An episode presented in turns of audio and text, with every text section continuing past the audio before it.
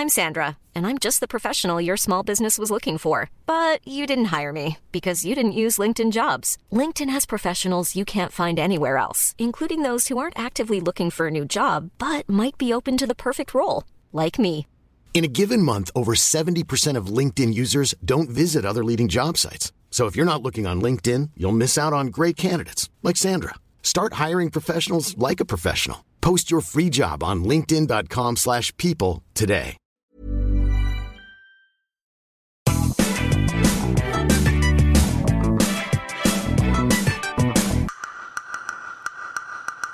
Hi, this is Anne Filippi, founder of the New Health Club. If you want to know about psychedelics as new mental health tools, you came to the right place. I talk to innovators, thought leaders, and disruptors creating the future of mental health and mental wellness. And we think that the future is already here.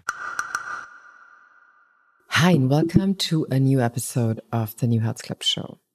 This is one of the nerdiest episodes at the New Health Club show so far, but also one that's really necessary right now. In this episode, I'm talking about AI and psychedelics. Is there even a connection between these two? And if so, how does it look like? I think there is a pretty strong connection. Sam Altman, chief executive of OpenAI, is chairman of a startup called Journey Colab that aims to tap into the promise that psychedelic drugs have shown in clinical trials and make them broadly available for people who suffer from mental health and drug use disorders. The man bringing artificial intelligence to the masses through the viral chatbot ChatGPT wants to revolutionize mental health care and addiction treatment with psychedelic drugs, writes the Washington Post. But there are more things to address than this, which I did with my great panel happening at Soho House, Berlin a few weeks ago. My guests for a talk about the whole AI and psychedelic situation and how their connection could look like is the incredible AI expert Nicole Büttner, founder and CEO of Merantix Momentum. Merantix believes that to unlock the profound potentials of AI, a collaborative approach is needed. My second guest is the great Sergio Perez Rosal, MD, part of the Mind Foundation Berlin and the CEO and medical director of the Ovid Clinics in Berlin, an established clinic in Berlin that works with ketamine. So the three of us talk about if we need psychedelics to understand AI at all, or if this is just a crazy theory. And if AI will be a really productive drug developer, what does this mean? And what does it mean for scientists? But there's more. Can AI give you a spiritual experience? And will we need additional dimensions and tools to understand our future altogether? which AI and psychedelics could provide. God, as you see, there are so many questions which we have to address in the future, but we just try to tackle some of them. And I hope you enjoy the show from our live podcast at Soho House. Yeah, welcome everybody on this springy kind of rainy evening. We're super excited for this specific topic, and I'm very happy that we have two great experts who will shortly introduce themselves. So just a couple of words about the New Health Club. We, we started as a podcast in 2019 about a psychedelic podcast and, um, just talking, like having scientists, um, founders, VCs, therapists talking about the new era of psychedelics that we're just experiencing. And uh, this whole podcast thing now turns also into a retreat business. So if you want to know more about this, we can talk to you about this later. Um, but tonight we're going to talk about psychedelics and AI with these fantastic people. And um, maybe you guys introduce yourselves first. Nicole, maybe you start. For sure. Um, and thanks, Anna, for inviting us here. It's um, really great to see how you're giving this whole topic a very scientific and yet very human um, touch. Um, yeah. So I'm Nicole. I'm um, basically an AI entrepreneur here in Berlin. I am a founder of a, um, of a company called Merantix Momentum that is helping basically companies, government agencies to build AI solutions. Um, so our mission is to get more AI into the world. Um, and I'm also part of the investment committee and um, board of Merantix, which is an AI venture studio. So we're building new AI businesses and working with founders on new business models such as breast cancer screening, fertility, um, new materials, etc. And um, yeah, so I would say I'm a tech optimist, and um, yeah, very happy to be here and discuss the topic with you. Yeah, thank you very much, Anne, uh, for the invitation tonight. Um, I'm very glad to be here. Name is Sergio. I'm a medical doctor. I'm not a psychiatrist. I'm a specialist in anesthesia, intensive care, and emergencies. And I'm a, the executive and medical director of the Ovid Clinic in Berlin. That's the first clinic using psychedelics to treat mental health disorders. All legal and well, we are in Friedrichshain. I'm also part of the executive board of the Mind Foundation, which is the um, scientific organization, nonprofit organization that organizes conferences, uh, does the studies. Uh, we are working right now, finishing up the phase two study with psilocybin, the episode study with a total of 144 patients in two sites in Charité and Mannheim. And it's looking very promising. And secondly to that, I'm also a little bit of a geek uh, and I like to follow um, technology and the development and now very interesting in the last couple of months what's happening in the AI world. So a great combination. So psychedelics, AI. Um, so, and I mean, I would like to have this conversation to, to be, I would like to be as fearless as possible because like Nicole had another great talk recently, and a lot of people had in the audience had actually questions around um, how they would be replaced by AI, how this could look like. And of course, we can't really answer that question right now. So, but I think it's a, this should be a talk or also an opportunity to really look into, let's say, how this can really shape our future in a way that, of course, we can't answer 100% yet, but maybe coming from a perspective that is not driven by fear, which I always find more productive and more uh, kind of creative, actually. And I would like to start with a comment of um, Yuval Harari. You guys who know him all. I think the big tech philosopher. And he says like social media was the first contact between AI and humanity and humanity lost. but now we are years after his like idea how AI could obviously destroy kind of the world or what he's thinking about that. But I would like to start with a question for the two of you. So are our brains actually made for AI and are, or do our brains need psychedelics to understand AI? yeah. Who goes first? I think it's a very interesting angle that you're uh, talking about there. Uh, it's complementary, I think.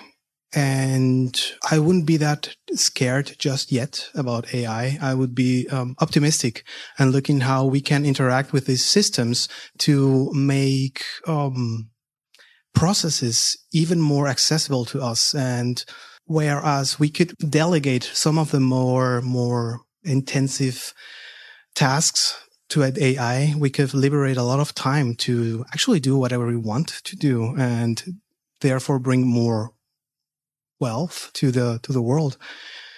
Back to your question: Is AI or are human brains created for AI? I think since human brains created these, uh, yeah, machines that simulate or kind of interact with us in a way that they seem conscious or intelligent, I think it is they are compatible. Interesting question. Um, so my impression was that we actually know so little about the human brain that maybe we can't answer the question yet. And um, hopefully AI will help us to understand the human brain even better. So maybe we can even reverse that and kind of think about how we can use the technology to understand patterns that we can now not yet properly sense or explain and kind of understand patterns and, and, and mechanisms a little bit better. That would be my hope.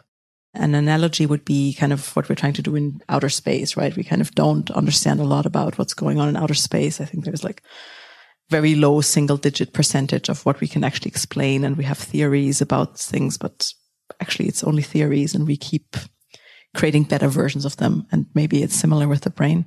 So let's jump right in in terms of psychedelics. So at the moment, we have classic research companies who are researching psychedelics that we know, like MDMA, LSD, ketamine, psilocybin. So like we had this conversation earlier. So they research a compound for a certain mental health condition, like MDMA for depression, um, or PTSD, uh, psilocybin for treatment resistant depression. So now there are already companies working with AI producing millions of new next generation drugs that are actually tested how they fit to our receptors, which is already possible with AI. So the question would be, why even bother about LSD right now? About the classics, let's say. We are just beginning to understand how classic psychedelics such as LSD, psilocybin, the active compound in magic, in magic mushrooms, and other atypical psychedelics such as ketamine or MDMA create these um, altered states of consciousness. Now, there is another level, what you were talking about, the um, companies creating new chemical entities that kind of dock on the same receptors in a more specific way with the attempt to reduce side effects, to control a little bit more of the time or the duration of the experience. And that's where classically this would have to go through a lot of experiments, one molecule after the next one for um, scientists to actually discern the different nuances of uh, psychedelic experience, be it mescaline, 2CB, LSD. And now with AI, you just create a model of the receptor, the serotonin receptor 5-HT2A, which is the one responsible for the psychedelic experience as far as we know. And then you throw a lot of, a lot of data and a lot of different differently shaped molecules that still dock on it. And then you can measure hypothetically how that would interact and create an experience. That accelerates the process of discovery of a molecule and the costs by, I just to say a name, hundred, thousand fold.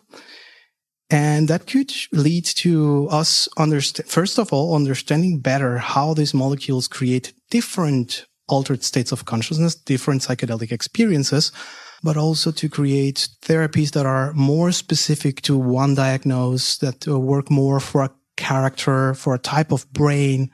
Why we should care about LSD? Because we are still just at the very beginning of understanding that molecules that we have at hand right now. I would maybe add just, um, I mean, what you're describing um, is one of the great superpowers of AI, right? So basically take a universe of possibilities that seems infinite. It's actually not infinite. It's, it's a very, very large number.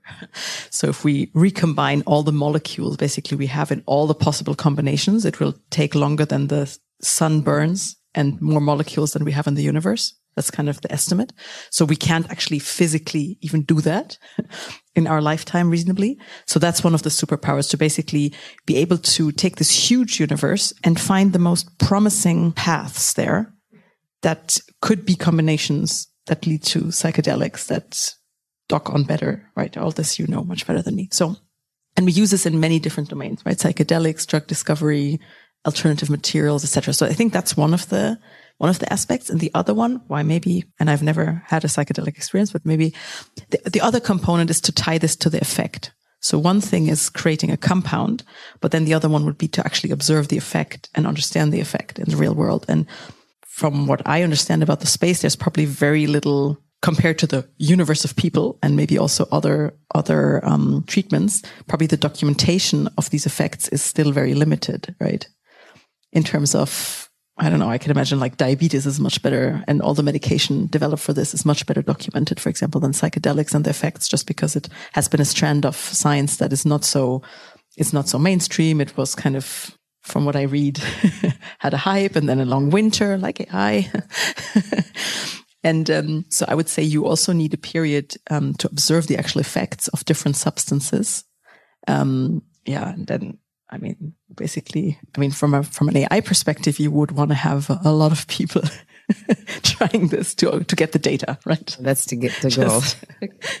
yeah, maybe addressing that. Um, I agree. I agree. The other part, one one is uh, development of new drugs that work better, and the other part is uh, how can we use AI to uh, make advances in research. And as you say, with diabetes, you can measure how much a quantity of insulin changes your blood sugar levels. With a psychedelic experience, it's not that quantifiable, right? So you have the challenge of perspective, the first person perspective, which is what psychology, psychiatry, psychotherapy tries to address and interact with that prompt machine that is giving you um, explanations of what they experience. And the other part is the neuroscientific part of what do we understand of brain regions lighting up in our scans and how do they correlate? Yeah. Bringing those two sides of the coin together with AI, I think that's uh, one of the one of the major steps that we could do. And um, there's there's one thing called qualitative research, where people just write down everything that they experience, that they have um, changed in, in, in their uh, states of consciousness through a psychedelic experience, and then run it through a system that can highlight which words come again and again when we're talking about an experience facilitated by psilocybin how is this different from an experience that is um, induced by LSD? And yeah, AI could be, do wonders in that uh, part. Sorry, we're like kind of going down a rabbit no, hole here, ahead. but but um, I think it's a really interesting point because um, you could have one point of view where you say this experience, this altered state of mind, is basically between you and your soul and your God, and it's something that is not actually is not possible to observe from the outside I don't know. Never been there. Or you could say, and, and then basically, no matter how good sensors we build, um, we would never be able to touch what happens on those trips or in those experiences. And um, the second perspective would be we just cannot measure it. We don't have the right sensor, like a microphone or an infrared or whatever, you know, EEG, all these kind of things. And with time, when we develop better sensors, we will actually be able to have much more direct access to what's actually going on. And if, if that is the case, let's say we think that we develop better sensors and we'll be able to um, observe much better firsthand, right? Not through like a stille post. I don't know what that's English. So you have an experience, right? And that's how I imagined like a dream or something. And then I try to remember what it is and I try to tell it to you or I write it down. And that's all has already so many limitations in it just to create what is the actual effect of it. So as a data person, as an AI person, I always want a direct sensor if possible, sort of raw data. and so if we go down that rabbit hole, then it would mean, wow, then at some point, maybe you could really gain substantial deeper knowledge of what's going on. Well, that's like um, one of the biggest, not challenges, but topics, even also in clinical trials, right? That um, you come out of the trip and then you would have to basically um, tell the psychiatrist or the therapist what you've seen. And then you would say, Oh, I've seen an elephant walking and it could be like five million variations of this elephant walking. And then you try to get into integration, like how was your feeling about it? But it's still, even then, if you come back from a retreat and talk to your friends, um, what you've seen and they're like, oh, I don't know what you're talking about. this trip, I mean, okay, yeah, it's like you told me what you've seen, but still you have a hard time translating really what it did to you. So, and how's the, how do you deal with that, for example, in, in the current research? Because you, you guys are also doing this first really big psilocybin uh, study at Charité. So this must be also a topic there, I guess, right? I mean, so yeah, in terms of psychedelic experiences, there's this term called the ineffability of the experience. An experience that is, that is ineffable basically describes something that you cannot put into words. So that's the first problem. How do you put something that is ineffable in a way that someone will understand and try to grasp what it meant to you. Because if you're seeing an elephant, it might not mean anything to me, but it means a lot of things to you. Right? Um, so it's about also the relevance of your associations in, in, in your brain, how, how your childhood was formed and how this, this, um, biographic content that might come up in a psychedelic experience has a relevance for the interaction with a psychiatrist, with a psychotherapist. And it is, it is very difficult. It's very difficult. You can, you can ask someone that is a writer and they will paint you a beautiful picture of what the, uh, their psychedelic experience was. But not every patient is a writer. And then you have to try to find their language and go to the level of interaction that extracts something of worth, of value. And we're talking now about patients trying to get better, right? So that, that's the main aim and what I'm talking about. Yeah. Psychedelic experiences are ineffable and sometimes the sensors are great. Sometimes, yeah, we see nice uh, brain scans and lights popping up and say, well, that's the visual center and this is uh, the motor center. But the interpretation of this we are not, not yet, yet there. So how could AI then for example, like translate a mystical experience to us, which we don't understand. Yeah. So, I mean, first of all, right, I'm talking again about track one and track two. Maybe it's not possible at all because we cannot observe it. And that's also the limitation of AI, right? We need data. All these great models that you're seeing out there right now, they're trained on huge amounts of data. And that's why for fields where we don't have this data, it's, it's so much harder. And it's always, you can think about it like it's a, it's a representation of reality and it's a simplification of reality in, in, in most sense of the word. So basically it's like a shadow of you, right? And it's maybe more than two dimensionals, maybe multidimensional, but it's not exactly you. That's why I'm talking about these senses. It's not so romantic, right? but at some point, oh, you get more, more than the shadow. You also get some color or like it's a proper image, but it's still not seeing what, what's in your thoughts, etc. So it's always this data problem.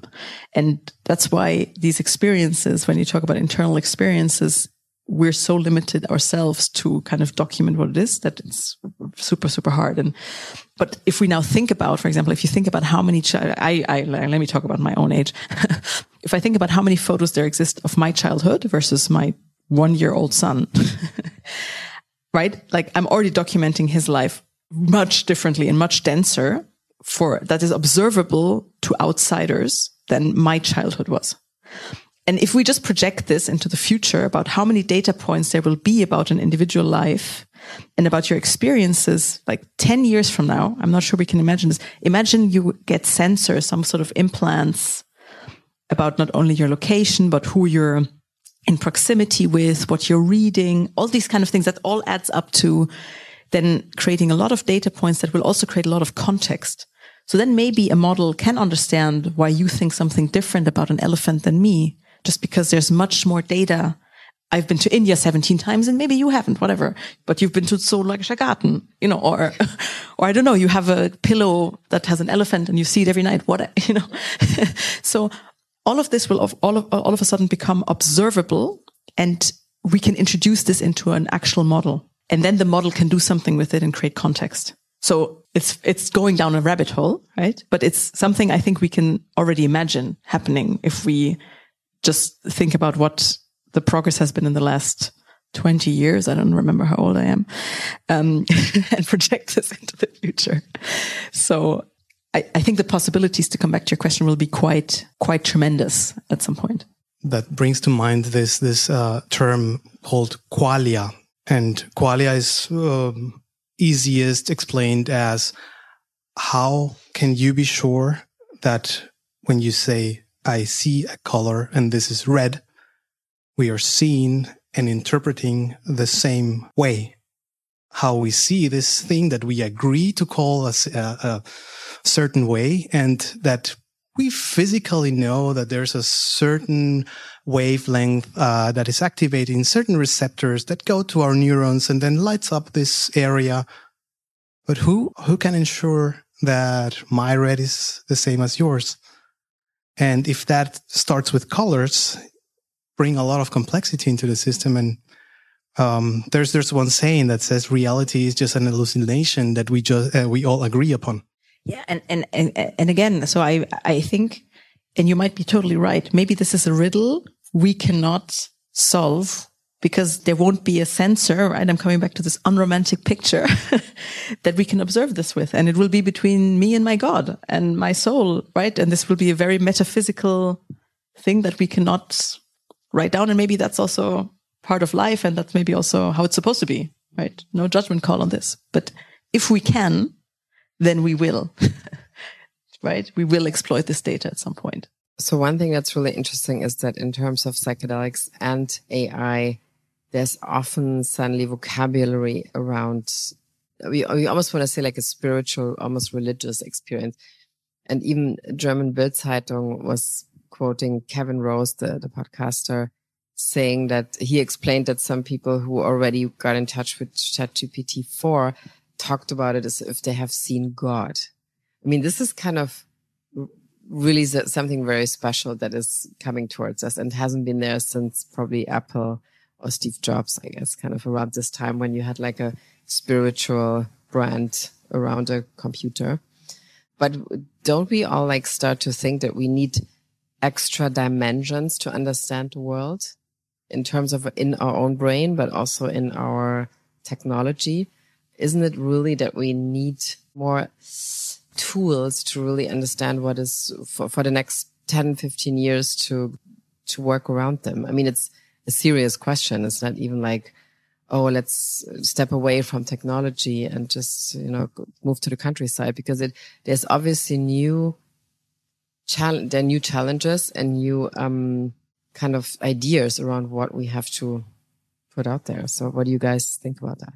Yeah, I would say that, um, that basically you have, um, I mean, you could, you could almost say maybe that's a, that's a, that's a, something that AI and psychedelics have in common, right? So with AI, we try to find patterns. So we observe a lot of data and we try to find connections in data. So algor- algorithms, and this is, goes back to the drug discovery example, can be super powerful at unlocking and finding these connections that would just take us a lot of iterations to do. So for example, when you see these AlphaGo, right? Everybody knows these AlphaGo algorithms where basically it's this, you, you have a game. It has a very simple rule and the AI agent can basically learn this in like one day much better than humans.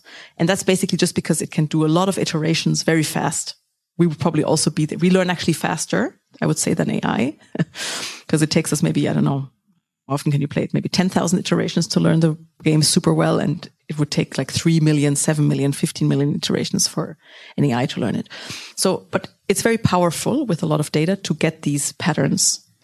And maybe that's similar, right? I mean, maybe, I don't know if you I'm curious about psychedelics. So I'm, you know, maybe you can uncover connections and patterns that are there that you cannot uncover when you don't have this tool. So that's kind of maybe a commonality, how we can see it as a tool. And yes, the world is complex and it's becoming more and more complex. I think we're all craving for this layer of understanding and meaning and understanding what's going, what's going on within ourselves and out there.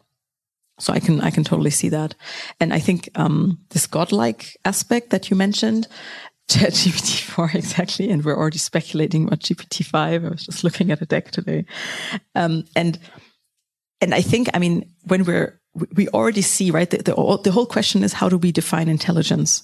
And, um, is it me playing better chess or AlphaGo or understanding a book or finding context? And now we're, we're kind of seeing AI has already conquered this narrow aspect, right? It can play chess better. It can detect um, images better than human. It can, it can do certain things just better than, than humans already in a very narrow path. And now we combine this with this trend of ChatGPT that everybody's showing us, oh, now it understands context. So we have one element it's already better on single tasks. Now it's starting to understand context more, right? So all of human history, all of my history, all of the internet, let's put it this way. And now we think, okay, what if data points get better and denser around individuals, around, right? So you can kind of see and look at certain dots and then, yeah, you can, you can get to a point where you think, yeah, it could, it could get superhuman. And um, we're looking, we're looking, um, at that at that at that trajectory right now, for sure. Hmm. Going back to um, the similarities between the reiterations, I think when our our carbon based system that is is brand new, learning to walk is a re- reiteration and reiteration, and this goes about almost everything. I have a one, almost two year old uh, at home and I see how he fails and he tries again and then he wants to do it again and he wants to do it again. And that's what AI does effortlessly forever. And we become a little bit more rigid because we tend to stick to what works for us, tend to stick to create patterns, habits, ways of thinking that have brought us where we are right now. And can't be that bad if this system is still alive. But sometimes that leads to uh, unhealthy patterns of referring to yourself, talking to yourself. How many times do I have to remind myself every day that I would never talk in the way that I sometimes talk with myself to anyone else? Yeah. Being kind to oneself.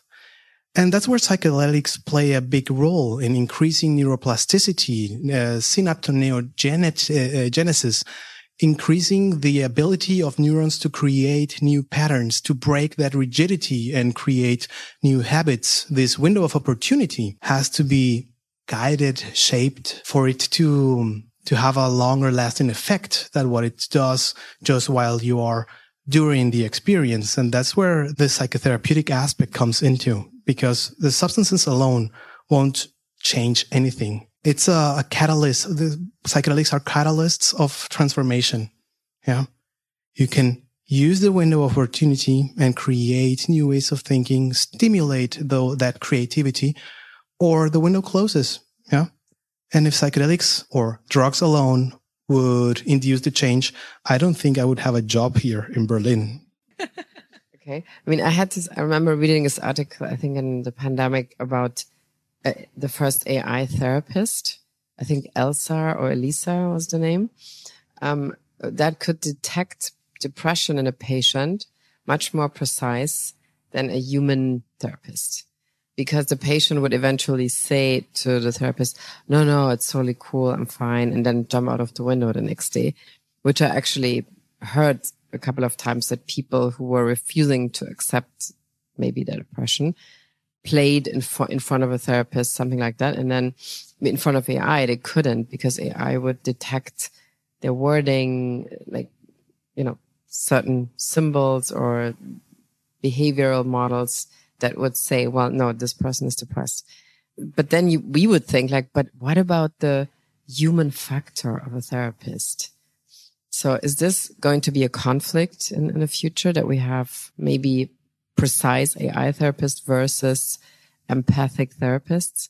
I've seen very interesting models and very interesting programs that can detect changes in your voice tonality, in the choice of your words, all the way through just talking to a microphone and then getting a reading of how you're feeling today compared to yesterday or last week. And I'm like, huh, I thought I could do that better than a machine. And it's like, well, where, where is this all going? And I think this is going to, to help us detect such cases, as you were saying, that uh, we as humans with our human flaws fail to detect. Um, I'm not, not really worried that it will substitute a therapist because it can detect a lot of things very well and it can compute a lot of data in a way that it gives you a diagnose or yeah a, a, um, a state of, of your emotions. But does it really understand or can it be empathic only because it can process data? I don't know that. Maybe not yet yeah i think in this example i would also for now but who knows i would also think that probably i would not be worried that the therapist gets um, gets replaced by the algorithm, but maybe the therapist gets replaced by another therapist who uses an algorithm. right? For better diagnostics, for example. Okay, good. Okay, thank you. Um, I read this article I pulled out when I, when I researched AI psychedelics, some very interesting Medium article came up about especially our question that we talked about, like how religious a machine can be by themselves without a, a human interaction. So almost like a machine is becoming a new human being in a way. So, and I really would like to read this because I want you guys to, to really say something about this because I think it puts the problem in, in very three interesting definitions. So first, can a machine have a private experience that is important to the machine, but that is reluctant to talk about with others, aka human beings? Second, could a machine have a private experience of the divine? which we also wouldn't know from that machine. Third, could that experience make a machine into something like a prophet? I mean, it's kind of a mix of a, a horror scenario and something that makes total sense. So is this something you think that will go in this direction or is this just like a human anxiety fantasy? So personally, I don't think that. Philosophically, I would not agree. I think there is something metaphysical that, like you call it the divine, or you, I don't know, you call it something that we can maybe not explain yet. And I think that will, that, that is kind of also makes us human. And that is, I mean, we're more than, my, my conviction is we're more than a sort of, uh, body and a computer. Physical here. right? There's Yeah. something metaphysical that, I don't know, some people call it the soul or whatever you want to call it. Um, and I think that's something that a machine doesn't have. And I would say that uh, my hypothesis would be that for um, at least the last two of these points, you would probably need something like a soul to, yeah, to develop this, to kind of tap into this universal energy um, that's there. Yeah. a shared hallucination. Um, I, I think about that and, and, and what would it mean for a machine to have a religion? Um, maybe broader speaking, how do we define spirituality? Um, for me, and this is my personal definition is, um, how do I relate to something that is bigger than myself and that will transcend my existence? Yeah. That gives some kind of meaning to, um, suffering, to waking up, to doing things. And going back to this, this idea that there's, there's something that the machine might, if I understood it correctly, a machine might think, but won't feel the necessity to share. Yeah. That's a very interesting thought experiment. Yeah. And also that it would eventually have better ideas than humans, not only dangerous ideas, unless it's in the hands of some Bond villain or something. But, but I mean, it is, it makes more and more sense, right? And bringing it back quickly, maybe to, to psychedelics, it's like, I mean, in these experiences, a lot of people kind of reconnect with their body, kind of, they become more grounded. They kind of try to understand what their body is telling them, which they can't do before. But at the same time, they also encounter a completely new spirituality that they didn't even have like in church or like in their religion, their religious practices. So, um, I think it's an interesting equal thing that is happening that we, let's say if you, and we had this conversation before, if, if you twice a year you engage in a psychedelic experience, which means your brain will, you do this for let's say five years, your brain will be a different one than it is now. So if you, let's say twice a year you go on a truffle trip. So do you think we're actually craving this kind of change in ourselves? Uh, How is your experience in, in, in that clinic? I mean, you have like a daily encounter with patients. Huh? Would they actually tell you, Oh, I want to be, I want to have a different persona. I want to have a different brain. I don't want to be this person anymore.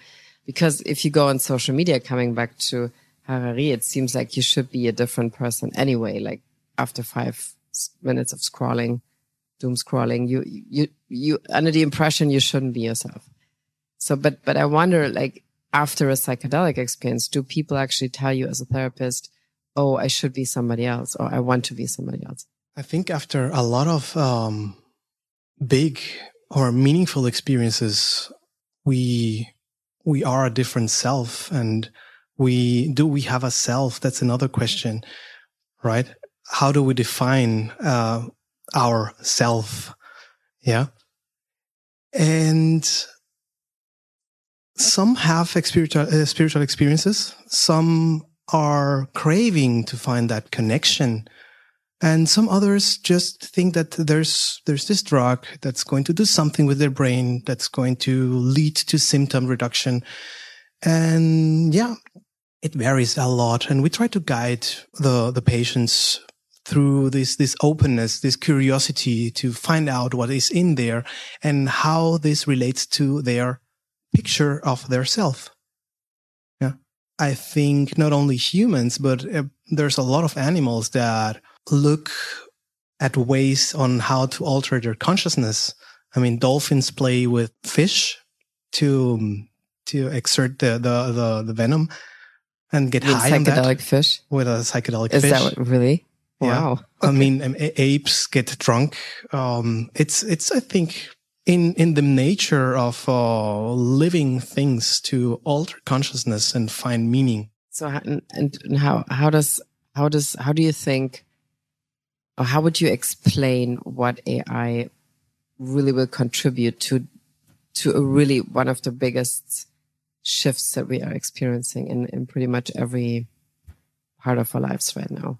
Yeah, I mean, I think what we're seeing right now is um, is is that it's cutting through a lot of um, noise also for us, right? It's sometimes crazy noise if you're saying social media or other things, but it can also cut through a lot of things, right? A lot of people have discovered ChatGPT now, um, which we have been already working with uh, with different user interfaces for like three years. So we we know foundation models already a long time, but now it's in the wider public and everybody has access to it. Um, and it, it it shows that you can curate data very effectively, right? In this universe of complex, every day there's a new news flow. You can kind of curate things beautifully, which is interesting. it's useful in many cases. It can also have obviously fallbacks depending on who programs this curation models, right? Who, whose subconscious biases go in there? Is it then factually correct? All these kind of things are obviously um, topics, but I think it can help us explain the world better. And it can help us hopefully also solve some of the most pressing issues faster than we would, we would be able to. So that's, that's what, that's what makes me optimistic about the technology and why I keep working on it. If I were convinced that we're going to destroy the whole planet with it, I mean, probably not devote my whole active working life to it. Um, but you know, you can also use it for ugly, weird stuff, right? I mean, when you think about warfare and how that will evolve, it, you know, it, it can become very scary, like nuclear technology, like other technologies. Um, so yeah. And I see there another um, similarity to the psychedelic field, but because some would call them technologies of consciousness and how you, by administering a substance, you change the uh, vulnerability, the susceptibility to other um, ideas in people. I'm I don't believe in that phrase, trust the medicine, because these are, again, vectors of culture, vectors of ideas. You will most probably be susceptible to ideas of the group that you are around while you are on a psychedelic state. And that group might have your best interests uh, in, in, in their heads, or they might just be trying to influence you. And it's a tool and tools can be used for good as they can be used for bad things. So is it also because that's an interesting thing you, you bring that up because if you're in a retreat group where you meet before and you have a conversation and I had this experience once that it was actually a person who was a friend of mine, but I felt like in the experience, the actual feelings were highlighted and it was not a very empathic and friendly feeling suddenly. And I had the feeling it was influencing my psychedelic experience. So is this something that can actually happen? That you, you know what I mean? That it's basically you, you have like a pretend, you pretend to have like a nice relationship, but then suddenly in the trip or in the retreat, basically the, this is no longer because you're unconscious. You're not conscious, like pretending you like each other. So, but it kind of goes away. And let's say the, the actual authentic feeling comes to the forefront. Is this something that is possible actually? Mm, of course, that can happen once the social norms are diluted in a, in a group setting where everybody is on an altered state. Absolutely. But on the other side, I will always recommend to take everything that you experience in a psychedelic state with a grain or a bucket of salt because it's not everything true, right? There are cases of people that come out of a, an experience and say, now I know this repressed memory has come back and this XY uh, family member did this or this to me, which can potentially destroy whole families without it necessarily being true. So always be critical not only of others, but also to yourself. Very good advice. So, uh, thank you for being here again. Like hang out a little bit and ask our fantastic um, guys here whatever you want to know. Yeah. So thank you for being here. I know it was a very specific talk today, but uh, I think some a talk that is coming. All these questions are coming towards us right now.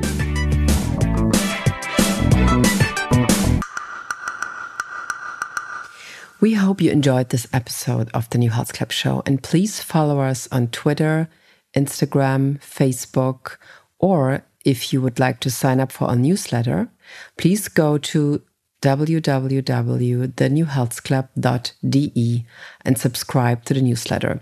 Again, please follow us on Twitter, Instagram, Facebook, Clubhouse, of course. There's also a new health club now. Or even better, sign up to our newsletter on thenewhealthclub.de. I talk to you very soon. When you make decisions for your company, you look for the no brainers. If you have a lot of mailing to do, stamps.com is the ultimate no brainer. Use the stamps.com mobile app to mail everything you need to keep your business running with up to 89% off USPS and UPS. Make the same no brainer decision as over 1 million other businesses with stamps.com. Use code PROGRAM for a special offer. That's stamps.com code PROGRAM.